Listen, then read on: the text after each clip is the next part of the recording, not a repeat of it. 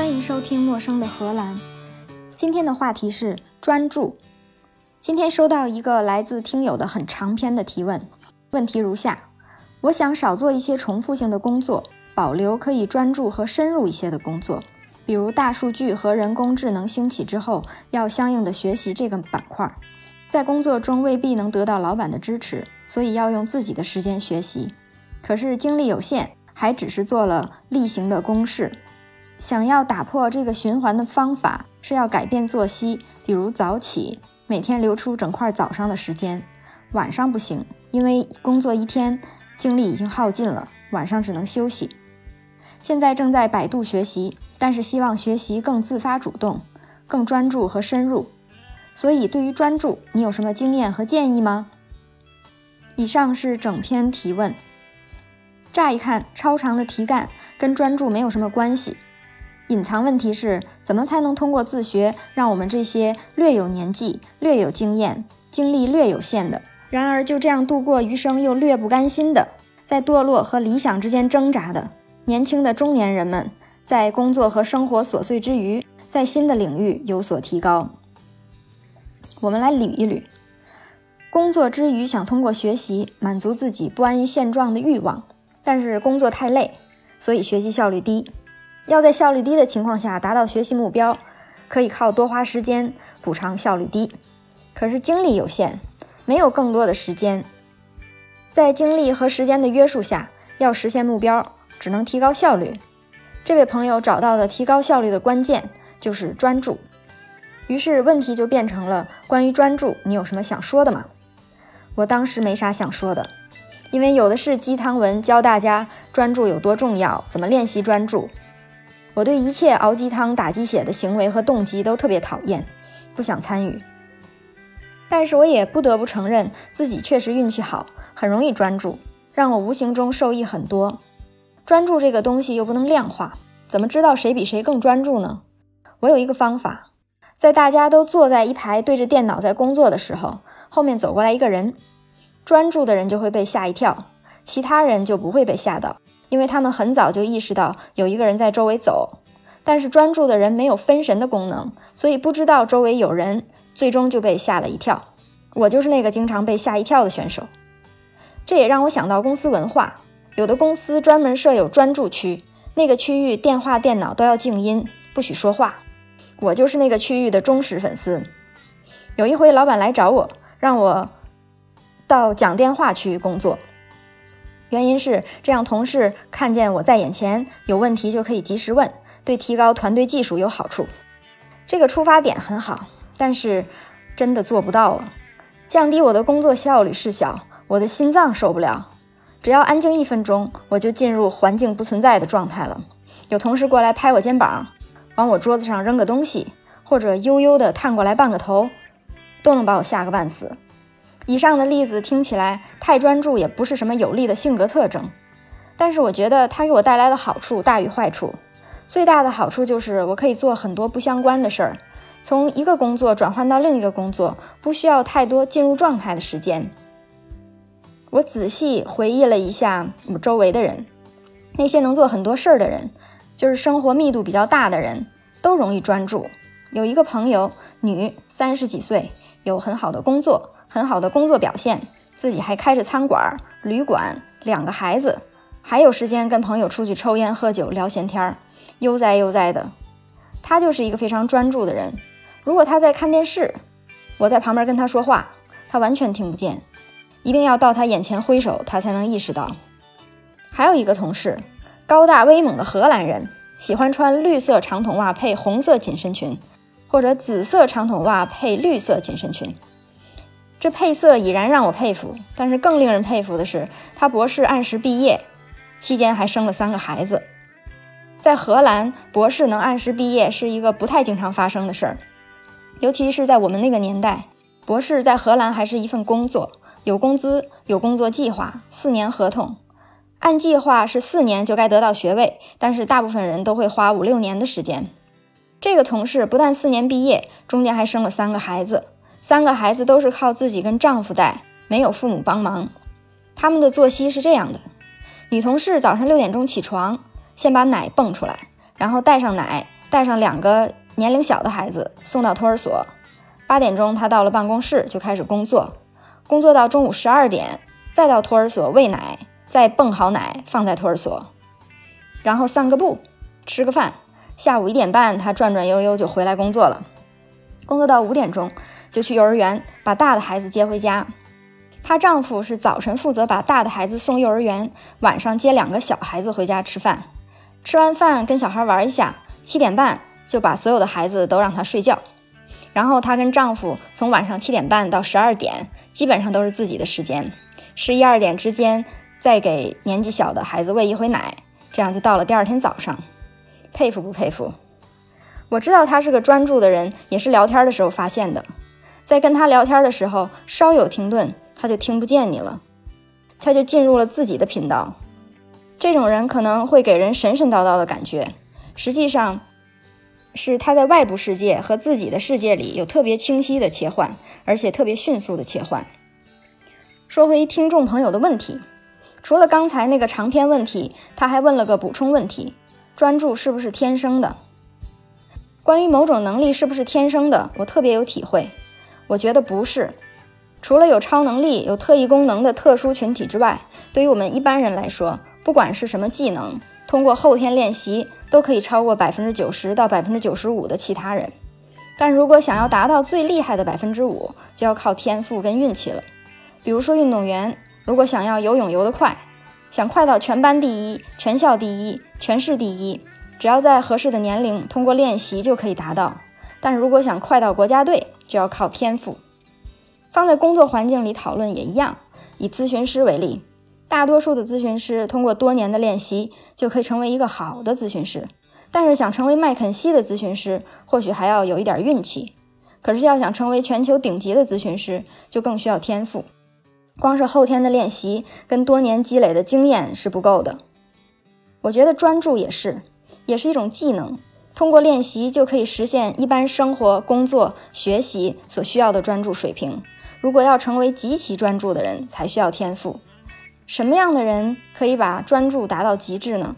我能想到的一类人是顶级科学家，第二类人就是自由潜水运动员，或者是那些瑜伽高手，闭气几个小时或者多少天不吃东西。这些需要极端的专注，专注到大脑不运动，心无杂念。说着说着就要往玄幻走。我也有正常人的朋友，作为一般人的我们，只要稍微专注就够了。我的体会是。有的时候不能专注和专注的能力没关系，而是生活的秩序有点乱。什么是生活秩序呢？举个例子，还原一段朋友跟我的聊天儿。朋友说，这礼拜事儿太多了，都排满了，啥时间也没有了。我跟你说，我猜我的这个工作不适合我。之后这个朋友就开始各种抱怨工作不顺心，然后继续说，我得找下一份工作了，找工作也没时间找。都被别的事情绊住了，赶紧找一个哪儿都比现在好。我说 A 公司就不错呀。朋友说不知道他们有没有职位，要是有职位也不知道跟我的合不合适。办公地点在哪儿？我跟你说，我听说 A 公司要收购 B 公司的某某部门，要是成了话，我倒是可以去那儿那儿那儿去工作。那个地方离家又远，还得搬家。我跟你说，我听说那个附近的房子质量不好，特别潮。装修的时候要找懂行的装修队，就像我家现在下水道就不好，一会儿通一会儿不通，下水的声音特别大。我就告诉我家老谁说就不应该买一楼，买一楼的话，楼上不管谁家下水堵了，都会波及到我们家。啥时候有空，我一定得查一下下水道，等着先去超市买一个通下水道的溶剂自己试试。对了，我跟你说，那个什么什么牌子的酸奶特别好喝。我家老谁这些事儿他都不管，成天就知道看电视。前阵子电视遥控器没电了，成天在我眼前走过来走过去，到那个电视上去摁摁钮换台。垃圾桶就在眼前，被他绕过来绕过去也不到。现在这个垃圾分类也是，左一个箱子右一个箱子，都不知道哪一下就给分混了。听到他跟我说的这一段对话，我能理解他生活里各种琐碎的事儿，各种各样的麻烦。能想到，对于他来说，别说是专心学点新东西，人能维持不崩溃已经是挑战了。我就管这种情况叫生活失去了秩序。我觉得可以先花俩小时恢复一下秩序。一、花三十分钟查查 A 收购 B 的新闻，写个邮件给 A 或者 B 工作的朋友了解一下情况，上网查一下工作机会。二、花三十分钟查一下房子，了解一下市场。三、花五分钟打电话预约人查下水道。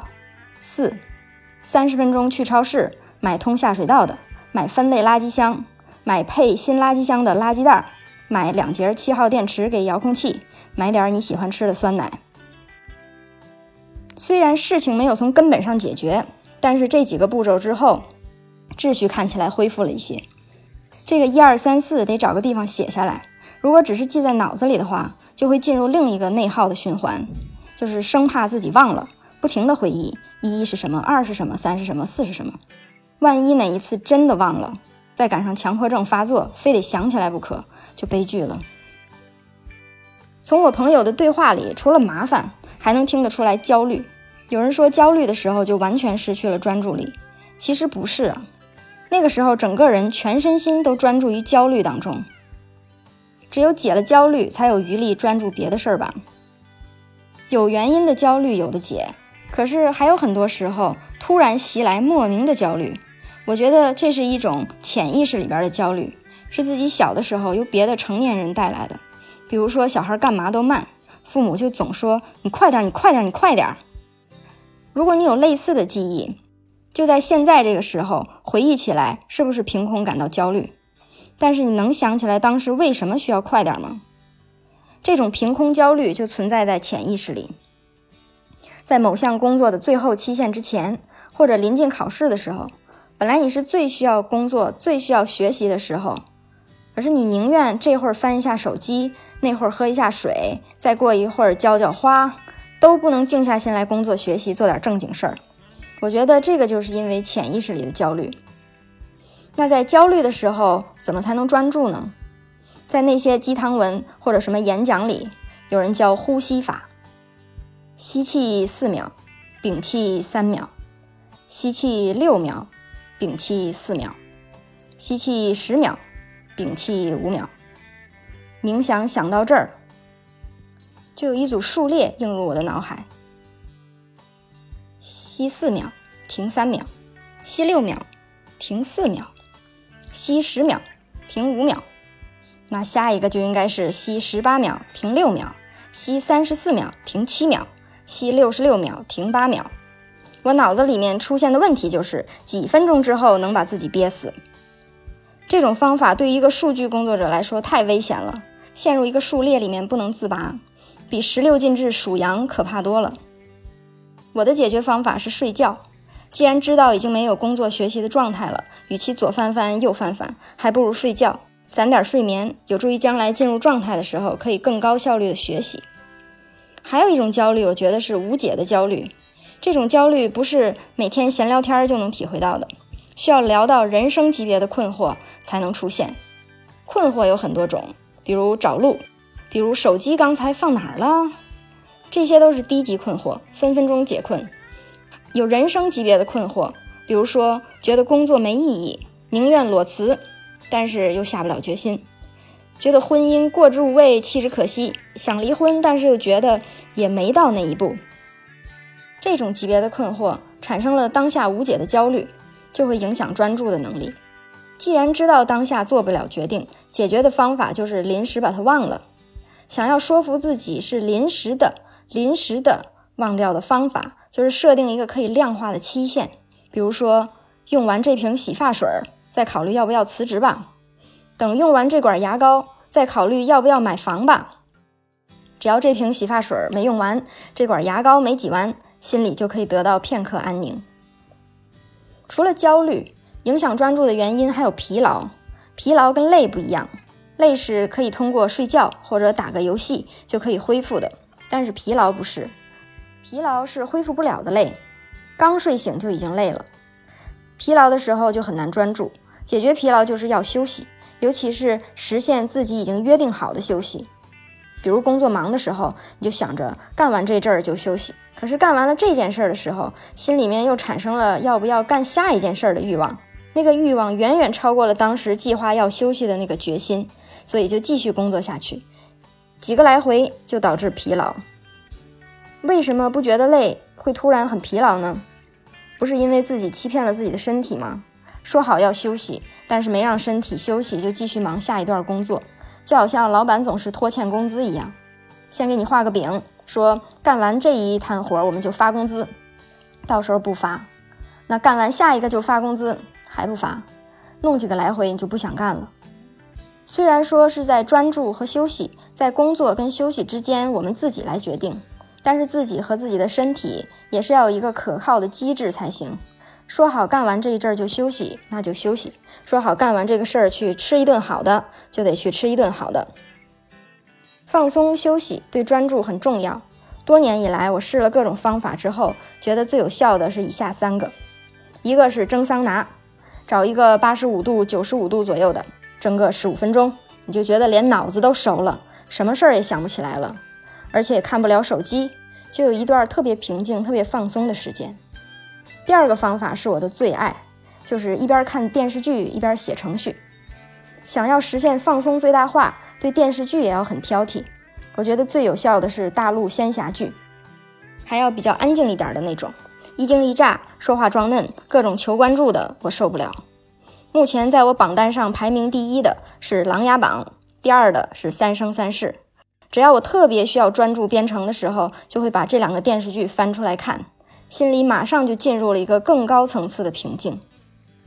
有的人特别反对一边听歌一边工作，或者一边看电视一边工作，还有人逼着自己的小孩不能一边看电视或者一边听歌一边学习。我能理解他们的想法，有的人是这样的，专注的时候特别需要安静。但是我们也要允许有人不是这样的，有人脑子里就总是会同时想两件事儿，有两个频道。如果一个频道需要特别专注的时候，另外一个频道就因为没有主动想事情，没被占用，就产生很多噪音，随机的想法不停的出现又消失，就好像刚才在那个呼吸法里，只要把这个呼吸法读出来，脑子里边那个频道就忍不住开始计算。如果看着电视或者是听着歌的话，就会把那个频道给占了。电视剧跟音乐都是被动的信息，跟你没有交互。没逻辑的电视剧更好，用没逻辑的被动信息把逻辑噪音频道给占上，大脑就不会通过这个频道跟外界其他刺激交互，这样就能把大脑其他的部分或者其他的频道专注在你想要专注的事儿，比如工作或者学习上。第三个可以让我放松的方法就是收拾屋子。